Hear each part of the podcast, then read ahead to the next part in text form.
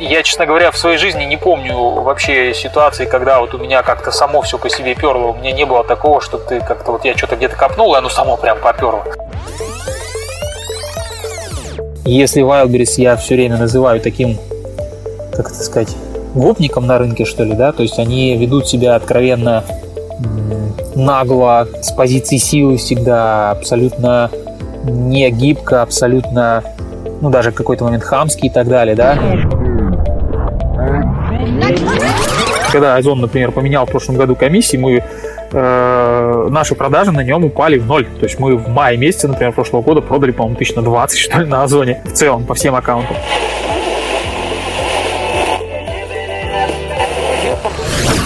как бы чем дальше работаешь, тем больше понимаешь, что все те же правила, которые работают и в офлайн ритейле, они точно так же касаются и э, работы с маркетплейсами. То есть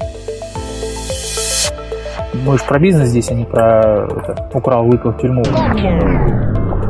И получалось, что, ну, лично по моему ощущению, тех партнеров в том виде, в котором видел его Озон, он нафиг никому не нужен. Всем привет! На связи Дэн Ветренников, и это подкаст «Логово продавцов».